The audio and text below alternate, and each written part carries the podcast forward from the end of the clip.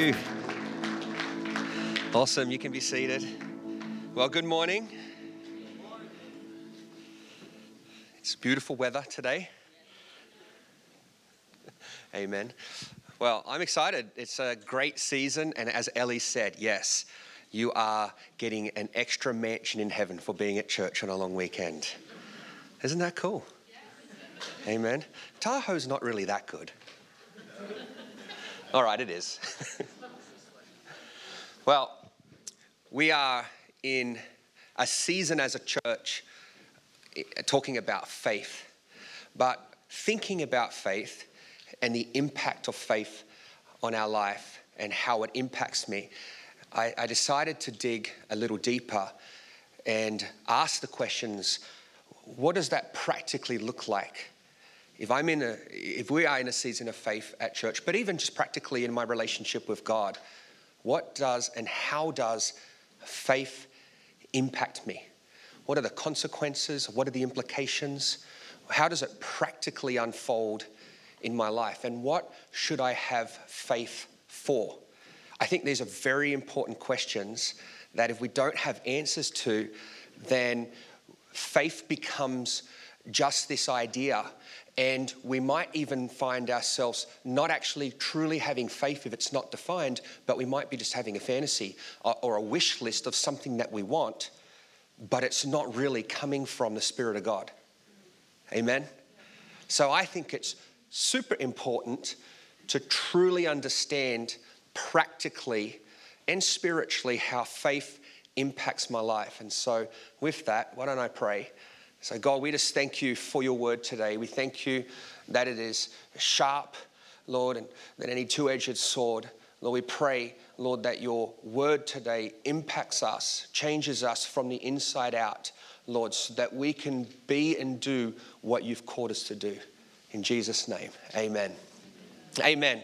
So last week we talked about having faith to believe for my true identity in Christ, who I am truly created to be. I don't know if you know about this, but your true identity is not what the world says about you. Your true identity is not left at the mercy of nature and nurture or DNA and environment. Who you are is not a result of those things, although it can be, but who you truly are is a result of you placing faith and having faith in Christ that you become the person God's called you to become. I want to be, I think we all want to be, the person that Christ has called me to become. I want to go as far down that road as I can possibly based on having faith in God, in Christ, that that can happen. I don't want to become the opposite of that which is a life like myself that is left to my own selfish desire, following my own needs, my own wants, not considerate of others, but maybe sometimes because I don't want that to impact me. I wonder what, what, uh, what is humanly possible for a person if they purely just pursued their own selfish desires what would they become? What would that person be like?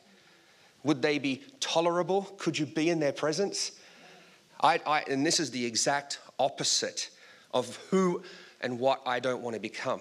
I want to be Christ like. So I know to be Christ like, it is my faith that accesses the, the life that God has for me, who I'm supposed to be. But it's my flesh that pursues after, after what I want to be. This is my will, not God's will. And I thought about that, um, how important it is. It's uh, 2 Corinthians 5:17. You'll see it up on the screen. It says, "This means that anyone who belongs to Christ has become a new person. The old life is gone, a new life has begun." Salvation is powerful. I often think a lot of people question their salvation. Am I still right with God? I think you should actually be doing a deeper dive into understanding the power of salvation and God's grace. And I think a lot of you are actually closer to God than you realize And it's because the enemy has lied to you and we don't truly have a healthy understanding of what uh, the power of salvation is and in our life. Without Christ and faith in Him, I wonder what people could become if the only thing that is determining who we are is nature and nurture, genetic and environment. Imagine what a person could potentially become and how far they could go. It would be horrible to be around a person like that. I wouldn't want to be married to someone who is selfish. Ellie is the opposite of all these things, by the way, just to clarify that right now. So there's no sleeping on the couch unintentionally or intentionally. I wouldn't want to be married to. No one wants to be around people that are selfish. Do you like being around someone when the bill comes, that person goes to the restroom? or they take a phone call outside? Does anybody like being around that person? A real stinge? A real Scrooge McDuck? Does anybody like being around arrogant people? No, you don't. Do you like having a one way conversation with someone? Where they spend the whole time talking about themselves. And hopefully they ask you one question about them, about yourself at the end, and they don't. And you just sit there going, nice, awesome. Nobody wants to be around these kind of people. Nobody wants to be around judgmental people. Nobody wants to be around comparative people. Judgmental is if you have a conversation with them, and when, they, when you finish talking, they correct you every single time. Ooh, it's frustrating. Or someone who's comparative, you tell them a success or a victory or something awesome that God's done in your life, and then they one up you. they say, Oh, that's nice. I like that, that you got a house. I bought two. Great. Nobody wants to be, and, and we don't want to be these people. And guess what? It's our selfish desires that creates that identity. But it's our faith in Christ that creates the identity of the people that you are drawn to and you want to be around. People who are compassionate, people who are gracious, people who are kind and are loving, people who spend more time talking about you than they do about themselves. It's attractive, it's magnetic. I don't want to be around the opposite, I want to be. So, thinking on that thought, what do I need to do in my life so that I can become that person that serves other people instead of sucks the life out of other people? That's not what I want. We live in a world full of people that refuse to be changed by God's love. They intentionally refuse to be changed by God's love. Unfortunately, that's why we have to have a legal system, a prison system, a police system. We have to have all these systems in place because there are people that refuse to be changed by Jesus, that don't want to become Christ like. And because of that, the reality is, is we live in a fallen, broken world. That's where all this mess comes from. It says in uh, 2 Corinthians, this is, this is a great verse, 5 7, back to our original. This means that anyone who belongs to Christ has become a new person. The old life is gone and a new life has begun. And this is what we, to recap last week, this means that there is theologically a difference between who you were and whose you are. Who you are, who you were is dead. Jesus Christ died on the cross, and who you were was buried. But now we live in this realm of whose we are. We are now a child of the King. We are now in relationship with Christ. Our spirit is one with Christ. We are in Christ Jesus, which is a completely new creation. You're a new person. And that's super exciting. You don't have to go back to that old person. You can walk in the fullness of who Christ has called you to be. But what bridges that gap is faith. Our faith to believe that when presented a challenge or a mountain that needs to be cast into the sea or requires wisdom to walk around it, when presented a challenge, we either choose to go back to our old self and walk in the flesh or trust, have faith in who Christ says I am. And this is why we love that song. I am who you say I am, not who I say I am. I don't tell God and write down on a piece of paper, this is my identity. I just don't have the arrogance to do that, to be quite honest. I stand in submission and surrender to the King of Kings. That's, by the way, if I can stand in God's presence. And He unfolds and tells me exactly who I am. And I tell you what, it's a whole lot better than what the world will say about you, than what family has said about you, than what a school teacher or a boss or a friend who stabbed you in the back and said something about you that broke your heart.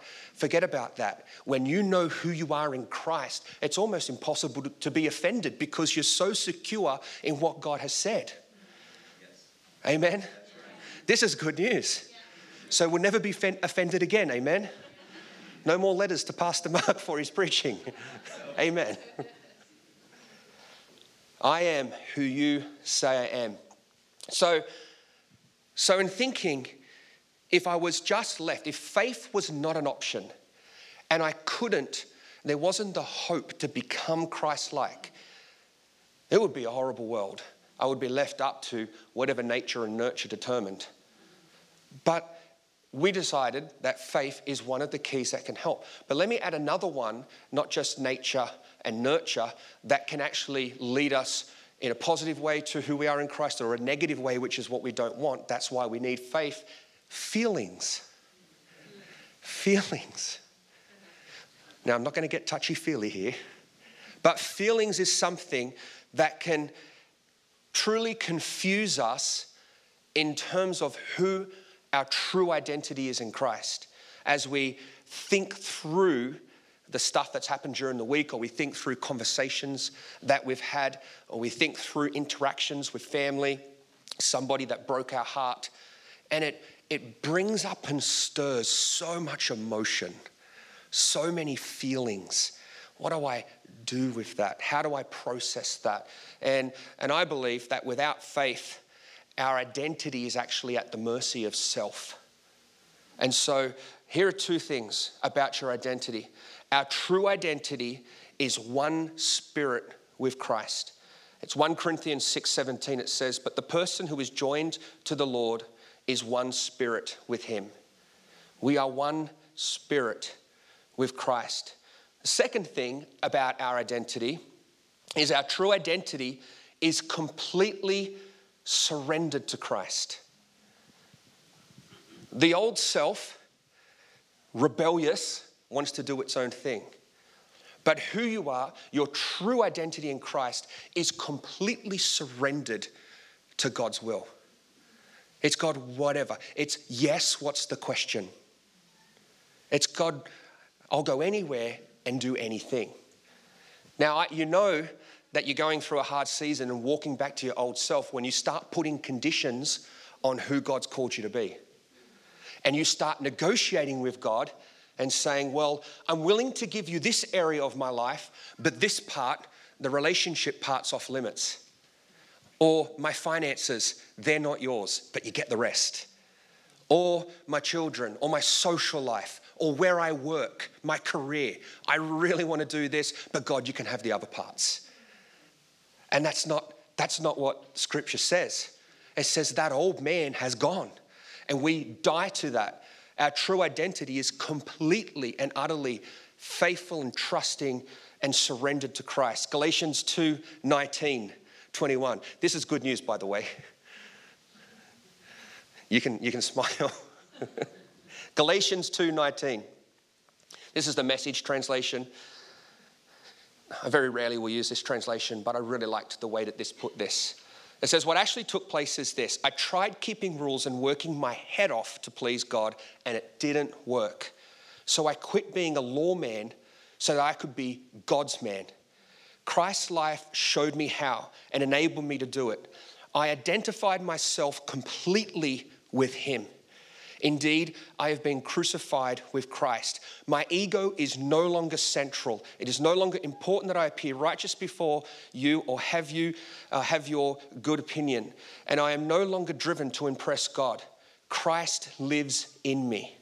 The life you see me living is not mine, but it is lived by faith in the Son of God, who loved me and gave himself for me. I am not going back on that. It is not clear. Is it not clear to you that to go back on that old rule keeping, peer pleasing religion uh, would be an abandonment of everything personal and free in my relationship with God? I refuse to do that, to repudiate God's grace.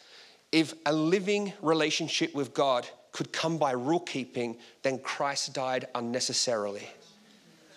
That is just wonderful. That's so wonderful. And, and I pray you reread this during the week or re listen to the YouTube message to truly understand that it's not what you do for God, it's what God has done in you so that you go out and do for God. What you do for God is a celebration of what God has done in you what Christ has done in you. That's your true identity. You're not earning salvation to please God. No, you are celebrating salvation to please God. What Christ did. So you don't have a moralistic scales of justice hanging over your head telling you whether you can connect and pray to God and be close to Him because it's not based on your morality. It's based on Christ who died to set you free so that you could be in close proximity to Him, to have the intimacy with Him that you're created to. Now, we talk about God's will, and this is obviously point number two. Our true identity is completely surrendered to Christ. And as a church, I would say um, this is my attempt at trying to theologically understand God's will without um, any specific calling that God assigns to me. I would believe that it would be knowing God. That's so important. You don't know Him, big trouble. know God. But then in that journey, you'll eventually get to a point where you realize that you're not just about knowing Him, but making Him known, to make God known, to go into all the world and preach the good news. And then I believe that Jesus Christ established His church and is returning for His church. So know God, make Him known, build His church. That is why I am planted in my local church because that's what Christ is returning for. That's what he said. That's what he will one day uh, come back for. So that's, that's my place and that's my heart. Know God, make him known, build his church. And then uh, Jesus prayed. He said, Bring heaven to earth. Thy kingdom come, thy will be done on earth as it is in heaven.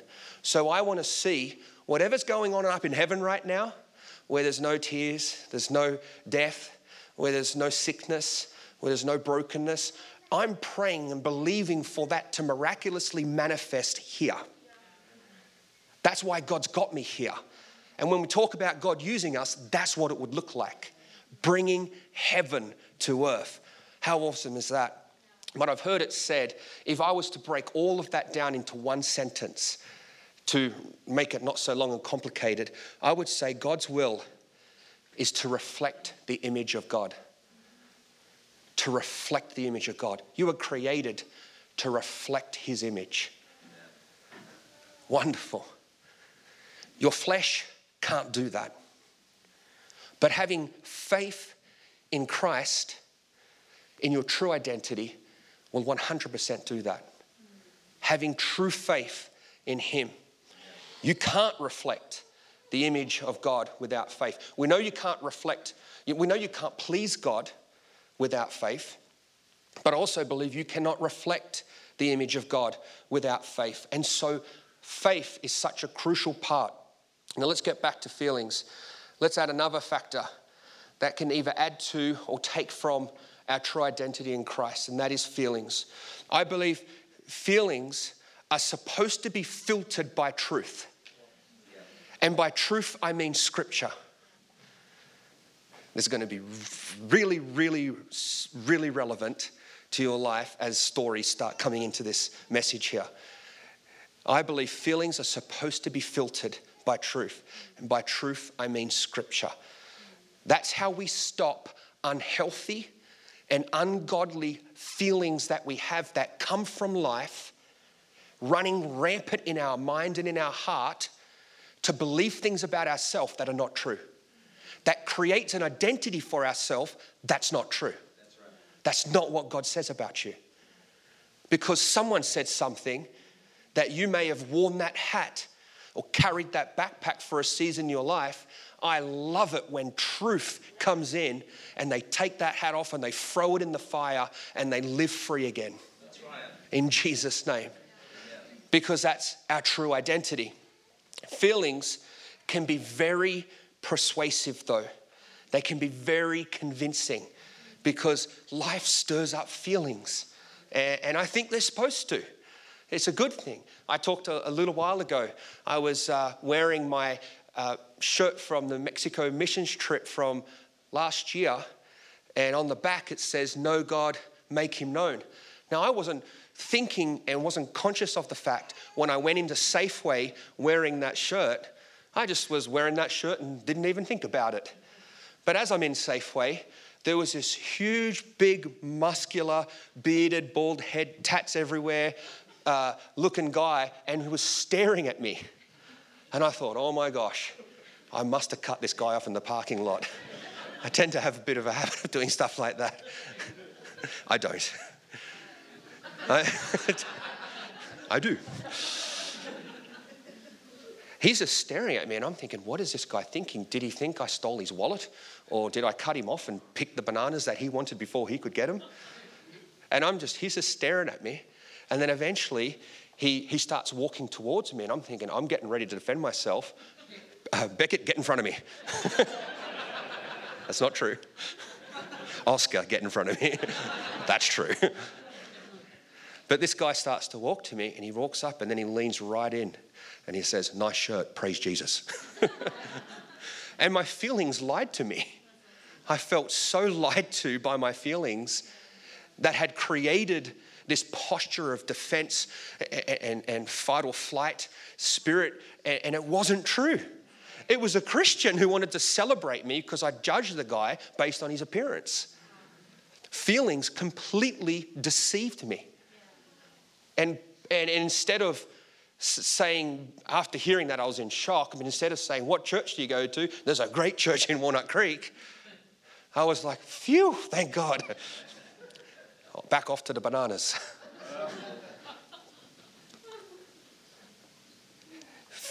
a feeling can become a thought. A thought can become a belief, and a belief can become a behavior. This is how it unfolds. I get a feeling, and if I'm not careful, and it will happen, that feeling will become a thought. And I promise at that point, I want to filter that thought with truth.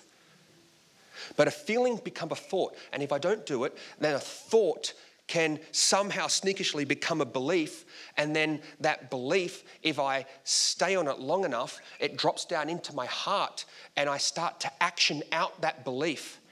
So a feeling of not feeling worthy enough because I made a mistake and so I'm now long, no longer, I am disqualified from lifting my hands in God's presence because of what I said and what I did, however long ago it was. That feeling becomes a thought. You meditate on that thought, and it becomes and it establishes itself as a belief. And now you truly believe that you're not worthy. Or at least you won't be able to ever serve again in a leadership capacity. Or you won't be able to minister or pray over someone because we self disqualify. And that belief then becomes actioned. We action it. It becomes a ritualistic behavior in our life. It's a pattern of this world that doesn't belong. What God promises to transform and renew in our lives.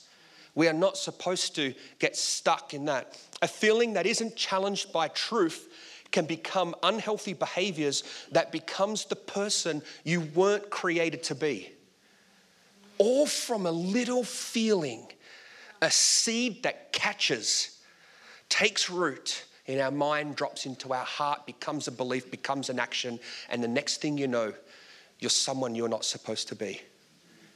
You're doing things you weren't created to do. You're stuck. And I love truth breaks every chain. It breaks every chain. Truth sets the captive free. Truth He, he, he has come that we may have life and life in the full. I love that when truth comes in to someone's heart, you see the, the weights and the veil come off their eyes and they live free again in an area. Whether it be a restored relationship, whether it be I've learnt to live stingy, but now I live generously because that's my true identity in Christ, as Ellie's scripture showed before. And so we walk in that truth. If you want to sabotage your relationship with God, I, I pray you don't, but if you do, then act on fear. Act on the fear that's in your heart. Act on the anger that comes from life when it happens in a circumstance, a fight with someone, and that anger that boils up in your blood, and you're so mad. Act on it. And that will sabotage your true identity in Christ. You'll become the person you weren't created to be. Act on pride. Here's one act on worry. Worry's a sin. But I don't want to sabotage. I want to grow in my true relationship with Christ. Matthew 16 25 says, If you try to hang on to your life, you will lose it. But if you give your life up for my sake, you will save it. That takes faith. Yes. That really takes faith to ask the question. It's God, it, it, it takes faith to say this God, I'm declaring that your will is not what I want to do for you, it's what you want to do through me. That takes a lot of faith. We can become quite manipulative and sneaky in telling God what we want to do for Him. And dangerously, the fruit of that is we never see the kingdom fruit that we're supposed to produce. But if we say to God, I present myself as a living sacrifice, no matter what the circumstances say, I'm yours. No matter how hard it gets, no matter how amazing and incredible the view from the mountaintop is, I'm still surrendered to you. I won't let pride take me out because I become self sufficient in success. And I won't let insecurity and fear take me out because I can't see a way forward in the mist. I'm going to trust by faith, God, that you are in control and my next step is for you, trusting in Him. And the good thing is this is that God shows up where He's wanted. He just so does. I thank God that some of the ungodly feelings in my life have been struck down by truth and overturned by faith. They have been struck down by truth and then overturned by a faith that rises up, and I carry on being who Christ has called me to be. 2 Corinthians 10 3 to 5 says, We are human, but we don't wage war as humans do. When we uh, we use God's mighty weapons, not worldly weapons, to knock down the strongholds of human reasoning and to destroy false arguments. A feeling that becomes a thought, where you might want to say a thought becomes a belief, I would call that an argument. A thought that becomes an argument.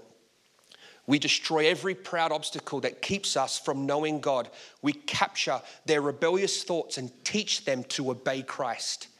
That is faith applied to become who Christ has called you to be. That is faith being outworked and applied in your life to be who Christ has called you to be. Let me tell you, truth brings clarity and correct context to feelings. Feelings are wild, they'll go anywhere if you let them. I mean, the places an emotion and a feeling can take you is crazy. The things that you can do, as far as greed, as lust, as all these feelings can take you down in places. But thank God that truth brings clarity and correct context to our feelings so that we can make sense of them and make a path forward. Without truth, you could feel your way into deception. You could even have a feeling that's in your heart that you believe is true, and it's not. But because truth was absent, you have felt and we can feel our way into deception, where we are living way below what God's promised. We're living down to circumstances instead of up to God's promises. And the reality is, is faith will break that chain where you trust in your true identity in Christ. Now, however, turning a corner, one of my frustrations in church life is this is I believe sometimes we give feelings a bad rap. We, we, it's, it's almost as if feelings, truth, they're not equal, they're not on the same page. And I don't know, I have a hard time with the bad rap that feelings get. There's always a caution around feeling, but there's never really a caution around truth. Here's why I take caution to that. It's because feelings, yes, can be untrue, but sometimes they're actually supposed to be explored. They're supposed to be dug deeper into. But when you think about truth, your understanding of truth is an interpretation of truth. And what I say when I mean that, you are walking with a partial truth in your understanding and your revelation of God. You do not have a complete revelation of God. You just don't. There's parts missing. You're not fully sanctified. You're still becoming Christ like. And so you can't take truth to the bank necessarily, your partial truth. You can take absolute truth, which lives in you, by the way.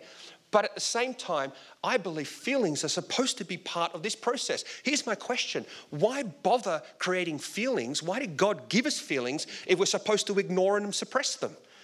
That makes no logical sense.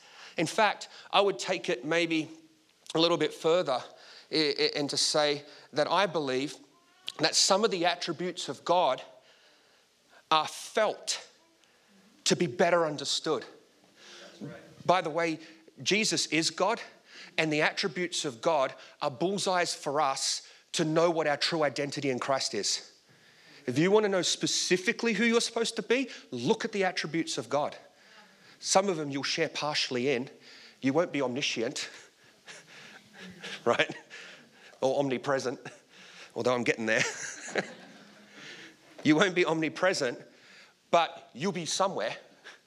We share in some of these attributes. And I believe that some of these attributes are actually supposed to be felt. And our big statement, big call that I'm putting out here, I would actually consider myself a failure as a pastor if we only knew God in our hearts but never felt Him and knew God in our head but never felt God in our heart. If you had all this head knowledge but never felt God in your heart, I would consider myself a failure as a pastor that I've led our church into a dry desert where I want you to feel the presence of God. And yes, it's emotional. Yes, people cry. Yes, some might judge and say, well, it's all feelings now, but the truth and reality will hit them on Monday. No, maybe the truth and reality will bring context to the feelings that they did have. And so they walk now on a whole new depth and level with God. I pray that we would explore that. Now, I can say, Pastor Tim is about to have a child whose wife is about to have a baby. Pastor Tim's wife is actually about to have a child. and I can tell him how, how amazing it is when you're in the delivery room and they hand you a baby. It's overwhelming. Dads, right? It's incredible. And you can, and I've heard this growing up in church, but the reality is, is hearing it is not the same as feeling it and being in that atmosphere you know, and, and there's many shapes of form uh, uh, of family and how that takes place. Maybe it's a pet, maybe it's an adopted child, maybe it's a, a, someone who's been brought into your family. There's those feelings of being a father or being a mother are overwhelming, right? They, they're, they're very, it's hard to explain that, but nothing compares to actually experiencing it yourself. Now, let me take this thought a little further, is I can explain to Annie what it's like to give birth because I've watched it. Can I? That's a hard no, isn't it? That's a big, solid, hard no. I can explain this is going to happen, this is going to happen. And it's like, ah, be quiet, please. You have no idea what you're talking about. and no matter what, how the other person, uh, I, I can explain to someone what it's like to be in love and how you just make irrational decisions when you're in love. You can have it, someone explain it to you, but when you're in love, even if you miss the bus, you still skip, you whistle. It doesn't matter. There's another one coming. I'm in love. It's so awesome being in love, but you try to explain that to someone who's not in love and it's just a head knowledge, not to, to disqualify someone, but it is different when you feel and have that experience. It really is different. Being in the moment and, and, and experiencing that being in love. I would make irrational decisions um, being in love, like an, a, a, super recent uh, irrational decision, like taking your wife out on Valentine's Day when the very next day is half price. Can I get an amen, women? No amen?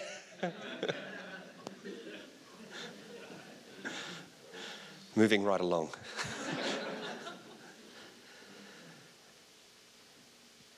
But I, uh, I thank God for rational, logical thinking that actually can help us make sense of our feelings, but I still believe feelings are supposed to be felt.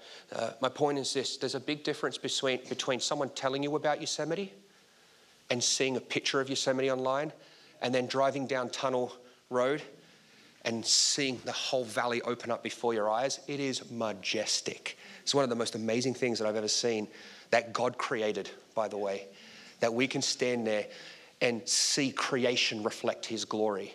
There's nothing like it being there, experiencing it. It's one thing to read a book, and it's another thing to see the movie. I know I live in an educated area, so I knew that wasn't going to go too well. it's one thing to spectate in worship, and it's another thing to be completely surrendered. It's one thing to be insecurely stand there with a closed heart and completely miss feeling some of the attributes of God. I don't mean to speak to disqualify someone. That's not my heart and my spirit. My, my, heart and my spirit here is to emphasize the point that we are supposed to feel the attributes of God in a way that knowledge could never communicate. Sometimes I even believe that when we are in an atmosphere, an awe, and a presence of God, there are no words to describe what we felt. All you're left with is how you feel. And that feeling is what you remember that still motivates you to press on and go through the hard season because you know your God's faithful, you know your God's present, and you know your God is for you because you've felt Him. But what do you mean, felt? As your friend asks, that hasn't given their heart to Christ. What do you mean, feel? I don't know. I can't explain it. What do you mean you're in love? What do you mean that you go to church every week, not just Christmas and Easter? I don't know. I encountered Christ. I don't know all the theology in the world, but there's something in my heart that I felt that changed my life that causes me to one day live one way where I was for myself, but now to live His way because I know whose I am. There's something about being in God's atmosphere, God's presence. We've been hearing about a revival in Asbury. Anyone heard of this? Yes. Isn't it incredible that if God just decides to allow some of His presence into our atmosphere, people from all over the world will come running. Not for a sermon, but for an experience, which is a feeling that we're supposed to embrace and enjoy. It's how we know God loves us. We know it in our head, but we're also supposed to feel it in our heart that God is with us. I love that faith is on the table. It's an option. It gives us access to. Faith gives us access to the promises of Scripture. Faith gives us access to miracles. Faith gives us access to salvation. And faith gives us access to our true identity in Christ. Faith gives you access to be who Christ has called you to be.